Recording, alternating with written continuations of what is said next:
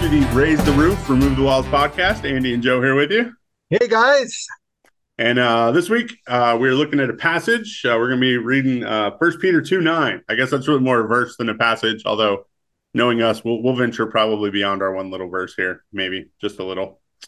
Um, oh, definitely. but uh, let me just start by by just reading this. If if that didn't already strike things in, you know, that didn't already set off things in your brain. Go, oh, I know this verse. Um, First Peter two nine says, "But you are a chosen people, a royal priesthood, a holy nation, God's special possession, that you may declare the praises of Him who called you out of darkness into His wonderful light." So, I'll let you just dive in there. Okay. Well, I, you know, as you break this down, um, this verse, which could actually be a passage, uh, really talks about first who we are as disciples of Jesus. Second, it talks about what we should do because of who we are. But then, thirdly, it tells us why we are disciples and why we should do what disciples do because it tells us what Jesus has done for us. So, first, it defines who we are. Um, he says, "chosen race." I, I looked up, I looked up this verse in a lot of different translations, just to, to kind of get a feel of exactly what is Peter saying here. Uh, so, chosen race, uh, a people chosen by God Himself, ones chosen by God, a chosen generation. Because you know, when when you initially hear you're a chosen race, I, I think a lot of, and, and I think this is part of our fallen nature, goes immediately to go, oh, well, we as the white race are chosen, or we as this particular ethnic group, or this particular race, or this particular nationality are chosen. But that's not what he means here. And we know that because when we read the book of Revelation, the people of God are from every nation and tribe and language and race that there is. So, you know, when he's talking about chosen race, he's talking about people from all nations who've placed their faith in Jesus. So it's a chosen people, yes, but we're chosen by base or background or even personality. And to me, the key word here in, in that is chosen, chosen by God. Now, I am not a Calvinist, um, but God makes it very plain in his word. He first chooses us before we can then respond back with that choice. Now, who does he choose? I think he chooses every human being who's ever lived to know him but then we have to uh, accept that chosenness and give ourselves to it. Um, and I like that idea, you know, that God chooses us because, you know, I've got a niece and a nephew who are adopted, your cousins. I swear in my head, I can remember my sister being pregnant. I, I mean, they're they're that connected with us as family, you know that I, I visualize. Oh yeah, I remember my no, my sister never was pregnant, you know. But they're that they're that connected with us. They are just as much blood biologically related to us as anybody could be, you know. And to me, that's what when I hear chosen that we're chosen by God, He has adopted us and brought us into this family of His, and we are in a sense blood kin to Jesus. Yeah, I, I, mean, I think I think what's so important is, is it's not random. This is personal. Like yeah. like he knows me. It isn't this just blanket kind of vague. Oh yes, I'm dying for all of you. Like uh Kutless has a song called Sea of Faces. Like this, you know, I'm not I'm yeah. not just a man. I'm not just a person out here in the sea of faces. Like he knows me. You know, I, I love in yeah. in a in the shack when Papa. Anytime Papa talks about someone, I'm especially fond of that one. And like he says about everybody, yeah. which like part of me is like the, you know, uh, the, the, it's a line from Incredibles that like if everyone's super, no one is, you know, and like like you could make that argument sort of logically, but it's God. So he's like, no, I really am especially fond of it. Like it's not, it doesn't decrease any of our values. It makes us all right. Um, right. And and that's yeah. perfectly reflecting this idea that we're chosen, that yeah. that he knows who he died for. He knows who he's saved. He knows who he's called. He knows who has accepted him and who's part of his family. That it's not, we're not just a name on a list. We're not just an, an adding another number to the tally. Like he knows me. And that's, that changes everything. That that that's that it's a relationship yeah. then. It's not, you know, I yes. Yesterday, we're recording this on Wednesday. So yeah, yesterday was election day. Okay. The people that won elections, they don't know everybody that voted for them. Okay. They're, they're going to get up and they're going to make a speech and they're going to thank everybody who voted for them. But they don't personally know every single person. Like they just don't, you know. I, I voted for one guy here in our, our city council election because he came to my house. Like he knocked on my door and he talked to me. And it's 2023, and you know he didn't get shot that I know of knocking on people's doors, which is a little surprising. Um, but you know, that did something that he took the time to come and like see people and do stuff. Um, that and I liked some of the stuff he said more than anything. But like, God knows us. We're not just some random person out there. We're not, you know, he knows us. It is personal. It is intimate. That's the kind of relationship he has, yeah. and he has it because he chose us. We are we are chosen, and so yeah, I love. I, I love yeah. all of these phrases. These, these, are all great. Any individually, yeah, all of these phrases are what we're talking about. And Peter, when Peter becomes this like eloquent person all of a sudden when you start starts writing these letters. Like this is the dude that's trying to just like chop people's ears off in the garden, and now we're getting this from Peter. It's it's an amazing transformation. Um, most eloquent fisherman ever to have walked the face of the earth, apparently. But yeah, love this verse. I, I think I think it's because Peter understood all these things about himself. Really, yeah, yeah, yeah. Saying. He experienced all of these. Yeah, absolutely. You know, and and John John twenty one, we really see. I mean, we we we see Peter chosen to be a disciple, but then we see this moment of redemption later with Jesus. I think really drives this point home when Jesus has that, you know, feed my sheep. Do you love me? Feed my sheep right. thing with Peter. Right. I mean, right. I was chosen. Like Jesus yeah. knows yeah. me, but Jesus also knows you. Like Peter understands that's not just him, but that's all of us. And so that's awesome that we're chosen. Yeah. Good point. Yeah. And then we come to the second phrase royal priesthood, or some translations say group of royal priests, king's priest, chosen for the high calling or priestly work, or priests of the king. So all the disciples of Jesus are priests. Men and women are priests. I'm probably going to get, we're probably going to get some cards and letters on that one. Man.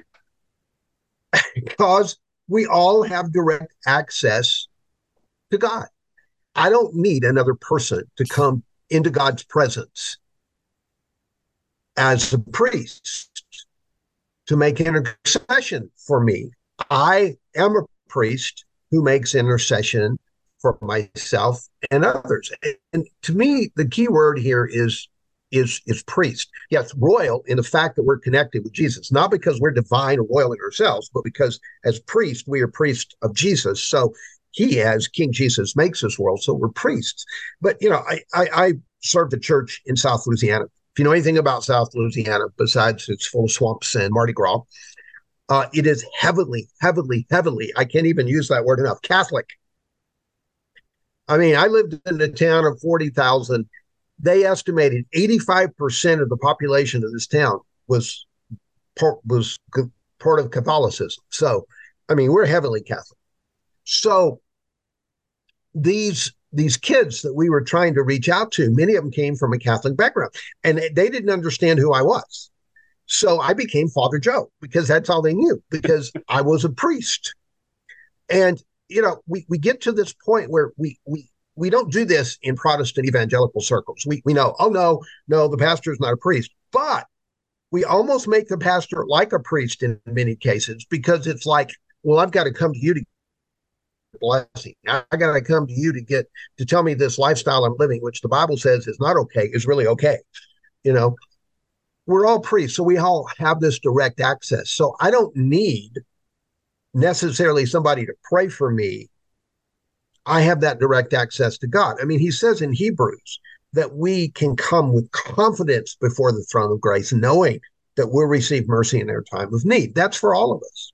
Now, I get a little put out when I hear men say, well, I am the priest of my family. No, you're one of the priests in your family, but your wife is a priest. She has direct access to God. And if your kids are believers, hey, hey, tell you this, they're priests also.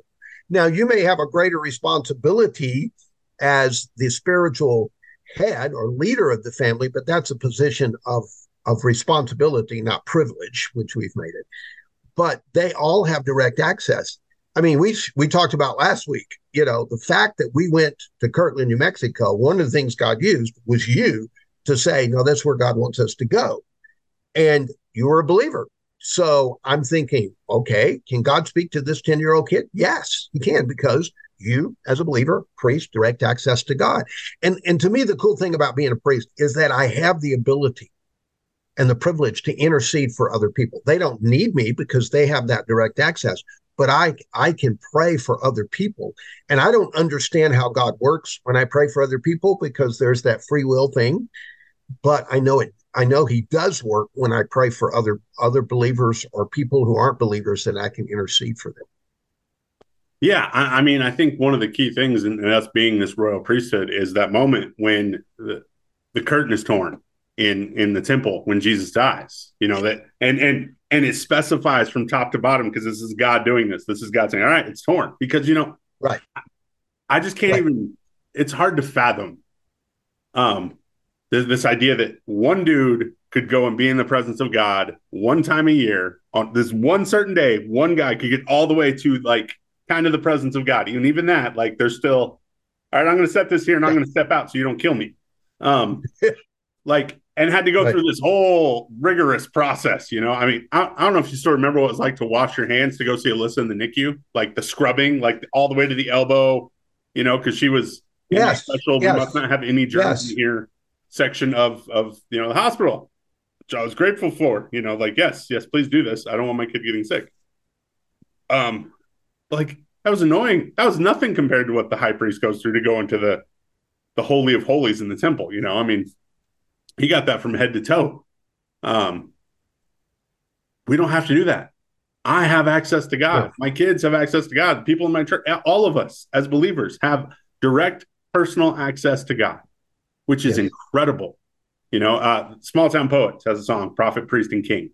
Yeah. You know, it's it nails it. Like there, you know, he he talked, you know, I can't go talk to all these other famous, important, influential people, but but my closet's a shrine to this old friend of mine. And here I talk all the time to a prophet priest. Like I can talk to God right here anytime I want to, you know, and I this idea of royal yeah. priesthood is really interesting to me too, because it brings up a fun person from the Bible, uh, Melchizedek, who's just who's just a mysterious person. Uh, a lot of ways, we get like little glimpses of him, and we get told Jesus is in the order of Melchizedek, and he's like the only one because he's both a king and a priest because these didn't mix. Um, sorry, to, we're just right. going to make everybody mad today, right? Um, so sorry to some of our our uh, more um, um, politically minded friends. Um, Israel was all about separation, guys. The king was never the priest. Those were two different offices, unless it was Jesus. So if you want to elect Jesus, good, go for it. He's not running. Um, that's not the throne he wants. Well, Shane Claiborne says Jesus is my president. So yeah, there you go. There you go. Um, you know, th- this combination of those two things we'd only seen in these two different people, which we don't even know anything much about Melchizedek, except Abraham took him and gave him a tenth. And there's all these fun theories on who he really is. Um, I think he's none of those people just because God's like, ha, you thought you knew. Um, he's just he's just a dude. Like, I mean, the series he's one of like Noah's uh. other sons or something, right? Like, he, I forget which one because I don't spend a lot of time reading about Melchizedek. Um, you know, but Jesus gets mentioned being in this order as well. And guess what? We're co-heirs with Jesus. Like we become like him. So we're we're we're royal. We're not the king, um, but we're part of the royal family. We're we're adopted into it. Um, and like you said, we we we've been called, we've been chosen so that we can serve God. That that's what priests did. They came before God, they came into his presence and they served him. And that's what all of us are called to do. That's that's not just me as the pastor, yeah. you know, which we paid really good lip service to plenty of times. No, there there are some people who will literally just say, Well, you're supposed to do that, you're the pastor. That happens. There's a whole other segment, a larger segment that won't say that, but they live that way. They act that way. Like, well, you know, you're I I yeah. It's always, it has always been a pet peeve. Even though I was a pastor's kid before I was a pastor, so it was like, well, you have to be here every week, you know, or basically, you know, well, yeah, but it's your job. To which, I, depending on who they are, I have varying degrees of what I will respond to them with. Uh, if we're close enough and I can get away with it, I'll be very blunt and saying, "So you're saying I'm only here because I get paid? Do you know what that that means? You're calling me right now that I only do something because I get paid?" There's a very specific word uh, that's used about uh, Rahab and some of those kinds of people in the Bible. Would you like to know what it is? Um, they don't usually appreciate that all that much, but that's okay. Um, but yeah, we're we're that royal priesthood. We we get to serve God, and that's that's something all of us get to do, which Peter's pointing out to us, which is yeah. great. Yeah, yeah, we're chosen. So. Yeah. Then the third one, holy nation, or as some translations put it, consecrated nation, chosen to be a holy people. And again, nation doesn't mean political geographical entity. One of the things I keep pointing out is America, Canada, all of these nations of the world are man made. Okay. They're geopolitical entities. That's not what he's saying here. It's, you know, he doesn't say, oh, well, I've set aside America or, you know, Ecuador or whatever to be a holy nation. No, Nation here simply means people who have been made holy and are devoted to Jesus. But the key word is holy. We are to be holy. And, and that word really has two aspects, biblical aspects. One is to be morally upright. You know, they have a purity, a, a, a wholeness about us. But the word actually means to be set apart. So, as a holy people, we are set apart to do God's will.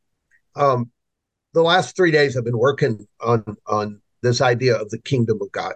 Um, and one of the things I realized is we that's where our citizenship is. Because if we are a holy people, we are set apart for God and God alone. I mean, when he says in, in Matthew 6:33, seek the kingdom of God and his righteousness first, he doesn't mean first in a list. He means first only. That that, that is the priority of our lives and I think we it, it's easy to get caught up in the day to day living and looking at all the problems in our world and thinking there is a human solution to those, and there isn't. You know, I we are holy, so that means that Joe Byers, as a holy person, is set apart to build the kingdom of God. That's it. Everything else doesn't matter. You know, and I love my family, but as I told somebody that, a couple of weeks ago, I love Jesus more than I love my wife, more than I love my kids, more than I love my grandkids. Really blew them away when I said I love more my grandkids. You know, they were like, um, but that's that's what it means to be holy. And I think a lot of times we use the word holy and and we're really meaning, well, you need to live a better moral life. Well, that's part of it. But the biggest part is if I'm separated for God's use and I'm seeking his kingdom above anything else with no rivalries, my moral life is going to take care of itself. But I can live morally and not be seeking God's kingdom. He's saying here, you need to be a people who are, are consecrated to God and seeking above all else his kingdom and his righteousness. Yeah, I mean, that's uh, this is our identity above all else that, that we belong to Jesus. Like this trumps everything else. You know, up in you know a couple verses before this, he's he's he's identifies who he's talking to. He says, Now to you who believe. Yeah. It's not you who are Jews, you who are Gentile. It's not, it's none of those things. You believe in Jesus. This is what makes you part of this nation, part of this group. This is what makes you holy and set apart. That's and that's who God chooses to work through. I remember um yeah. very a very wise man, uh, Francis Wilson, um, that I I got to to be around, went to my church when I was a youth pastor, would just drop some really deep stuff on you occasionally and I still remember being in a meeting where he pointed out the fact that, you know, that God has only ordained one entity to spread his kingdom. One. And and I loved this, mm. especially coming from him. He goes, and it's not a convention, it's not an association, it's not a country, it's the church. Like this, this is what he's done. His people. This is his nation. You know, that's what he's chosen. Does God work through some of those other things?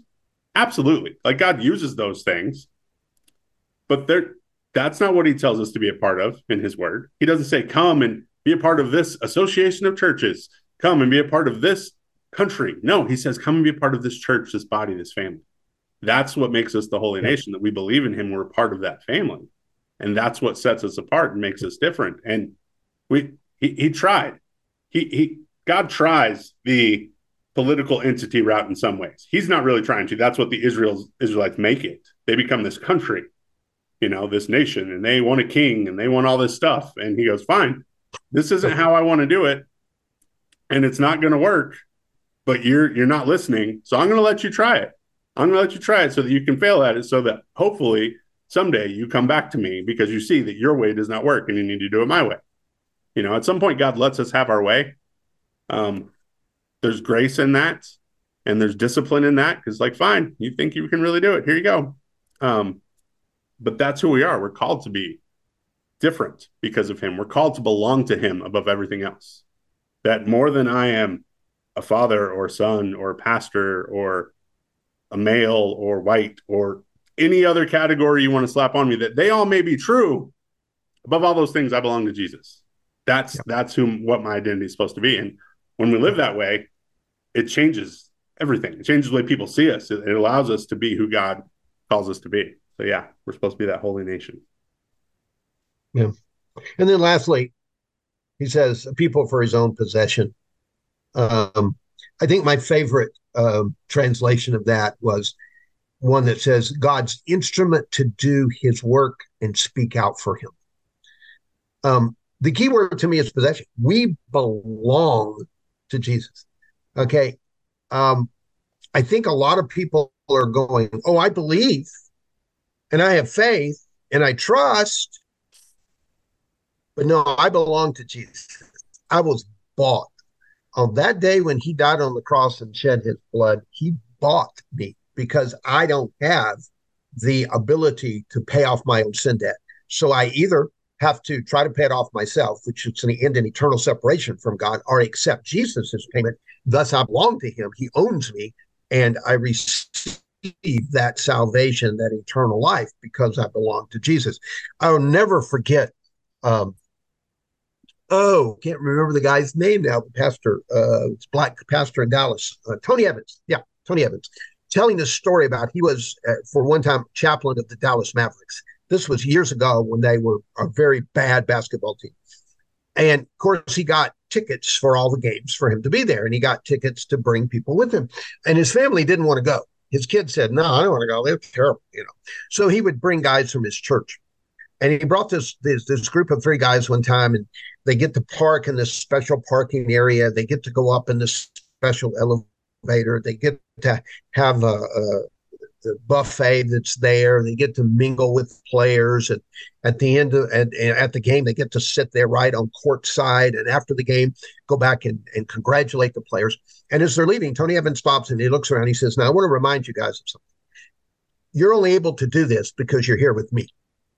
It's about me. You're just with me." And when our salvation is not because of us, it's because of Jesus. So when I get to heaven and I face and they say, Why should I let you into my heaven? I can't go, Well, you know, I was a pastor and I, I was a pretty good preacher. and I led these people to Jesus and I did this and that. No, it's go. I'm with Jesus. Uh, he's the reason I get into heaven. He's the reason my sins are forgiven. And to me, when when it talks about we're being his possession, my salvation, that the blessings that I have in my life are not because of anything I've done. It's it's all because of, of his grace blessing me. And so I belong to him. And I think too many times we kind of think we're doing God a favor when we follow him, when we're being obedient to him.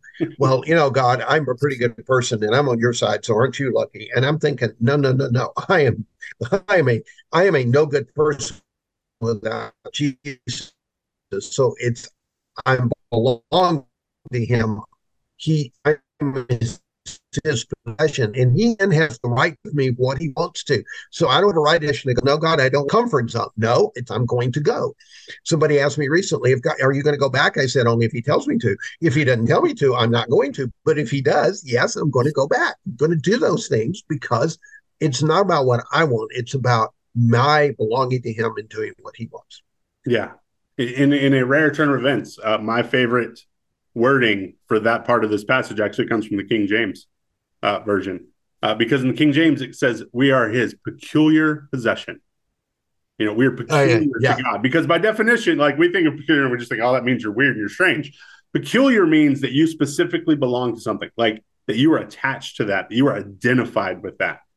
You know, and that's that's what I want to be. I want to be identified with God. I want I want other people to know that I belong to God. Um, I, I think the struggle for us sometimes is we don't really want to belong to God, like you said. Like we want to believe in God and we want you know some support from God sometimes, but we want to be able to do our own thing and be our own person. And Yeah. it doesn't work that way. Yeah. Um, we are supposed to die to ourselves and follow Him, so that I no longer live, but Christ lives in me. You know these things that Paul tells us about. This is what it looks like that I don't even belong to myself anymore. I belong to Him. And so Yes. whatever He asks and whatever He wants and wherever He sends me, and you know, I'm supposed to go uh, because I'm His. And when people see that, yeah, they're going to think we're peculiar um, in more ways than one. That's a good thing, you know. Um, Yes. Later on, Peter's going to talk about like, hey, be prepared to give people an answer for the hope that you have. Um, this is how they know to ask us something. You know, like giving an answer to someone implies there was a question asked. Why are people asking questions? Because we're peculiar, because we belong to God. Right. And they go, Right. "What is with you? Why are you this way? Why are you doing this?" Um, I I cannot remember how many times we got asked handing out sandwiches in downtown Albuquerque. Why are you guys doing this? You know, and so I was like, because Jesus loves you, and He loves He loves us, and and He loves you, and so we're here to remind you of that. We're here to share that with you. You know, it was that simple for us. Um, Yeah. and so that's that's who we're called to be. We're called to be His peculiar people and share that with people. So yeah. And then he tells us, as his chosen race, his royal priesthood, his holy nation, the people for his own possession, what we are to do. May proclaim the excellencies of him. We are simply to tell others the night and day difference he's made in our lives. And he, tells us that so many times within scripture. Okay. Um, Acts 1 8, we're to be his witnesses, just telling what Jesus has done in my life. Matthew 28 18 through 20, we make disciples. How do we make disciples? We tell them who Jesus is, what he's done, and what he's done in our life. And we need to be a walking billboard for that. Like you said, that that peculiar people. You know, in in in Deuteronomy, where it uses that word peculiar people in King James, most translations say treasured possession. So we're his treasured possession to be the showcase of who he is through our lives. How do we do that? By words, but we have to back up those words with actions. If we're just, I mean, uh, Paul talks about, I think it's First Corinthians 4.20, that the kingdom of God is not a matter of talk, but of power. People aren't going to listen to what we say unless they see it in. It's as simple as that. Um, you know, I, there were times when I realized I'm saying one thing to you and you're grown up, but I was probably living another, and and that doesn't work. Is what you're going to follow is what I do, not what I say. The world's going to look at us as Christians and go, "You talk a good talk, but where's the reality of it in your lives?" And that's what they've got to see. When they see that, then they'll listen to what we have to say. You know, so we how do we proclaim the gospel? How do we are witnesses? How do we make disciples? With the way we live and then with the proclamation of the gospel. But they have to see it in our lives first.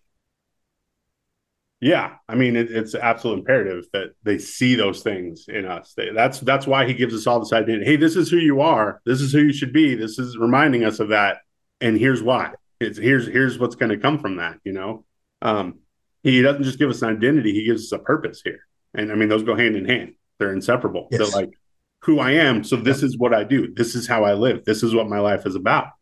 That I'm gonna Yep. declare those purposes. And and it's a good reminder of why why does God choose us? Why did why are we his treasure? It's it's not because I'm so great and I'm so amazing, you know, like and it's not it's it's about him. Like his choosing us is not even about us. It's still about him. Like it comes back to Jesus and saying, Hey, I want to use you. I want you to be part of what I'm doing. I want you to proclaim who I am. And so when he's choosing us, it's not it's not like old school, like, all right, who's going to pick last on the team? Like, all right, you you know, it's based on our talent and our Right. ability. Right. He's choosing based on Right. our willingness Right. to follow and obey and reflect who he is.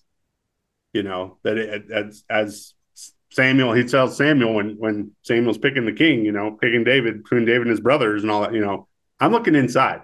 You're looking at the outside. I'm looking at the heart. Right. And so God right. sees heart and says, "Hey, this is someone I can use. This is someone who will who will declare my praises, who will reflect who I am to the world and share that." Um, and so that's that's what He chooses us based on is what we're going to do for His kingdom. And it's all about Him. And when when it's all about God, it's okay. When I make it all about me, yes. it's because I'm making too much of myself. God's allowed to make it all about Him because He deserves that. He's worth. He's yes. It's supposed to be all about Him. Yeah. Um, it's not right. It's not just an ego trip. Um, nope, that's no. that's who he is.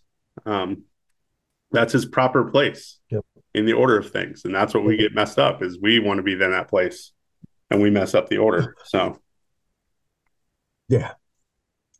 And then lastly, he tells us who we are, what we're to do, but why?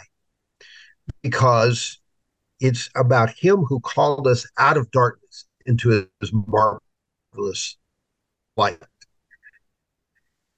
And, and one translation called the light amazing. Jesus says, I'm the light of the world. But in Matthew 5 14, he says, You, meaning his disciples, us, are the light of the world. He's the sun, we're the moon. It is his light that we're supposed to reflect.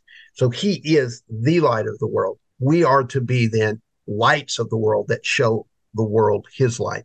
And when you think about light, you know, the older I get, the more light I need. this, is, I mean, like well, I, I used to could read in very dim light. Now that's not true, man. When we go to bed to, at night, my wife and I, we got lights on so we can read, you know, because, and in the mornings when I'm doing my devotion time and I'm reading, particularly, you know, I try to read out of different translations, and some of the translations are not old people friendly because their, their their font is so small. So I have to make sure that light is shining on there to see. I even have a light on the computer because if I don't have enough light on the computer, I cannot see the letters on the keys anymore. You know, so I understand this idea of illumination, you know, and it's not just illuminating what's in us, though I think he does that, but it's also illuminating what's around us so we know what the obstacles are, what the the dangers are, what the where the attack's coming from,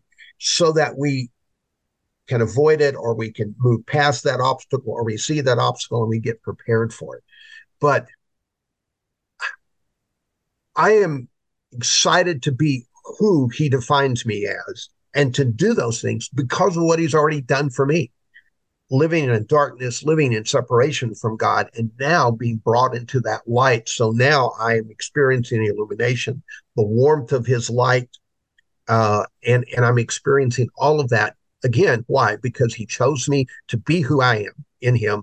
He did these things for me. So now I get the privilege of declaring him the world. I'm not winning a debate. I'm not winning an argument. I'm simply sharing, hey, here's what Jesus did for me. And if you want him to do that for you, he's willing. It's got to be your choice. Um, but that declaration of who he is to the world is is to me the privilege that I get to be all of these things that he declares me to be. Yeah, you know, Paul in Philippians talks us talks about us reflecting that light. You know that that we shine like stars in the midst yeah. of the darkness. You know that, and and and we're really shining like yeah. moons. Like that's really even what the word means more is that this this reflective uh, light, not not not from ourselves, but he says we do that by holding out the word of life. That we're just declaring, hey, here it is. Here's the word of life. Here's what I believe. Here's who Jesus is. There is never there is never a time where God tells us to go out and do stuff that He adds in anything about what the response will be. Like he doesn't say you have to get these results. Like he doesn't. That's not on us. Right. Our side is to tell it, no. share it. So no. hold out the word of life. No. And people are going to do with it what they're going to do with it. And I can't make someone. You know, that's the Holy Spirit's yeah. job to convict and to do those things. We've made it right. our job in lots of circles. That oh, here's how you win yes. the argument. And like I've never been called to win. I don't find that verse and win arguments in the name of Jesus. I have not found that one yet. I've read I've I've read the whole thing before, you know. I haven't found that one. I must have missed it. Um you know, but this this idea we've been called out of this darkness, and I, I think verse ten is so key well, here too. Like the you know, right out, you know, connected. Once you were not yes. a people, but now you're the people of God. Like you have this identity now. You're no longer stuck in the darkness. Yeah. You're out here in the light. Uh, once you had not right. received mercy, but now you have received mercy. Like that changes who we are. We we become different, and you, you you're no longer in the dark. You're in the light. So be the people of the light that God's made you to be. Yeah, you know one of my one of my um, dangers in counseling, and I I don't like counseling. Uh, it's frustrating for the most part, but I mean I've done it a lot over the but one of the dangers, and I had to really watch this in counseling situation, is to try to control people. You know, you see what's wrong with their lives, you tell them, but then there is that desire in your life to go, okay, now I'm going to do this so you don't do this anymore. I think a lot of times that's our idea of witnessing and of, of reflecting God's light. Oh, I see what you're doing wrong. I'm going to stop you from doing it you know we might stop it by passing laws that we think are going to you know change people's hearts which they don't or we're to we're to do something to keep them from doing that. We can't and god doesn't do that. God presents who he is through us. But then like you said it's the holy spirit who brings the change. And i think a lot of times when i'm hearing my fellow brothers and sisters in jesus talk lately it's about well we've got to stop these people from doing you know these these in the last few days, we've seen a lot of demonstrations in this country against Israel because of the war and how they're conducting it. And I've had a lot of people go, they shouldn't do that. We've got to stop. No, we don't. Our job is not to stop bad behavior. It's not to stop sin or evil. Our job is to present Jesus. And when a person connects with Jesus, he's going to take care of all of that and straighten it out. I can't do that. It's not my calling. I, I, I don't have the ability, and that's not what God's told me to do. I'm to live out and proclaim and share with people and show people what this life in Jesus is, and then let the Holy Spirit use that. But I can't control, and and it would be wrong. I mean, it's wrong for us as believers to try to tell the world, "Here's how you have to live," when they can't live that way, and that's not what God called us to do. Yeah, I, I mean, I I go right back to that, that verse I mentioned from Paul. You know, we're supposed to shine like stars in the midst of the darkness. It doesn't say you need to eradicate all the darkness around you and make sure that none of it's there. It's not going to happen. It's no. just not. No. I, I don't have the no. ability to do that. There, there will come a day where, no. yes, the darkness and the light will be separate from each other. We won't have to be in the midst of that anymore. That's when Jesus comes back, makes everything right, makes everything perfect. Um, that hasn't happened yet. Why hasn't that happened yet? Because he's waiting for more yeah. people to step out of darkness into light he's being patient so that more people can join the family and become part well, of, yeah. of, the body. Yeah. So that they can become part of this holy nation. Yeah. He's not slow. Yeah. Yeah. This isn't God going, right. he's well, not slow. I don't feel like doing that yet today. Um, patient. Yes. No, uh, he's just patient. Yeah. And so, yeah, it's it's frustrating at times. So frustrating when I have to hear about oh well this is so evil and this we have to do something. I've, I've been getting these emails and about the evils of boy scouts. Because now we have we have for like the last 10 years or so since boy scouts is a like secular organization guys i know it had some strong ties. They were stronger back in the day. They took some flack because they're not a church. They don't have the same protections on some stuff. And so there's this i think it's called trail life or something. And i'm sure trail life is a perfectly good program. I'm not knocking trail life in any way, shape, or form here. But I keep getting these emails from this guy who who really wants to put Roswell. He's really he's desperately worried about all these because you know, the, the the Cub Scouts they're in the Roswell schools even they're getting to advertise and do all this stuff. And he sends this picture of these Cub Scout leaders as if these guys are like the enemy, and I know one of them. Like he's my he was my kid's elementary school principal. He is a good dude. He I know where he goes to church. Like I'm like you're you you're, you're missing the point. You're making the wrong people the enemy when we act this way. Like we we we turn, mm-hmm. we think we're gonna like fight against these people, and you know, but we're, we're told our battle is not against flesh and blood. In Ephesians, clearly, like our battle is not; it's against yeah. this other stuff, and that's it, it's this battle in the heavenly realms. It is a deeper battle than that, and we try and make it about just flesh and blood and think that oh if i stop these people and if we silence these people and if we win this fight or this argument or get this thing passed then we're going to win and the victory number one was not up to me ever and two if you were with us last yeah. week the victory's already won it's finished it's over yeah. this is just mop up duty like this we're just waiting for the actual this, but it's over jesus has already declared the victory he has already won you know I don't have to win the victory. I don't have to defeat all my what I perceive as enemies sometimes that are out there in front of me in the darkness. No, I'm just supposed to be the light. I'm just supposed to be who God called me to be and reflect who He is and who He's made me to be. You know, if if we think if we think there is something wrong with the scouts or with our schools or with any secular organization like that, there's a solution. We get involved we become those lights that shine in that dark place and make a difference in their lives instead of sitting back and going, oh, we've got to pull our kids out of public school, out of scouts, out of these other things because they're evil. When we have capacity as holy people, as having been brought into the light to then go into those situations and be the light. Now, is that going to change the whole organization? No, but it can change. You know, it's the story of the guy going and and on the on the lake on the on the seashore, and there's these thousands of starfish out there, and he's taking one at a time, throwing them back into the ocean. And this guy comes up and going, "Do you think you're making any difference in this? Look at how many thousands there are." And he holds up starfish and he says, "I'm making a difference in this one," and throws him into back into the ocean. I cannot reach the world but through my personal relationships, through what God gives me to do within the ministry of our church, and what God gives me to, to be the technology that we can use, like podcasts, like Facebook and YouTube and all of that, we can touch people's lives. Am I going to touch every person in the world? No, but I can touch a group of people or I can touch individuals that I can make a difference in their lives. And I think so many times we sit back and we look at this huge problem and we go, oh, there's no way. What are we going to do? You know, and so our response then comes out of panic instead of faith. And faith says, why walk into it and make a difference in, in that part of the thing that you can. Yeah. Yeah. Absolutely. Absolutely. All right. Well, that's First Peter two nine. Supposedly we only talked about one yep. verse through all that, but I, I, think you heard a few more along the way. um, and these guys, you know, I, I, joked about Peter being such an eloquent writer. Nobody, you know, I got, remember remember getting in trouble for run on sentences when you were a kid, writing stuff like you write something. Oh yes, oh, that was oh, yes, like yes. There are more run on sentences in the Bible. Paul would flunk. At, okay, Paul Paul would flunk that. He, they would they would have so many red marks on on his letters that he wouldn't know what to do. You're right. Uh, then somebody went and added weird numbers to everything, and sometimes the numbers don't make sense either. So then I get even more confused.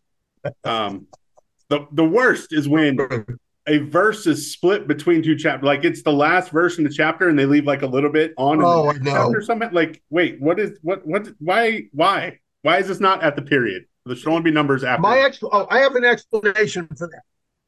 The monks who were doing it that day had been into the sacramental wine a little bit earlier, and they much. didn't. You know, it was kind of unclear to them what was going on here. Oh, yeah, we have all these translations of the Bible. Everybody still uses the same numbers that they came up with at some point, though. You know, nobody nobody breaks this down differently into chapters and verses. Yeah. So it's always nope. No. No. Oh. All right. Well, that was it for First Peter 2 9. Uh, we'll be back with you guys again next week with uh, some kind of concept. Those are always the wild cards. So we'll see you then. See you guys. Bye.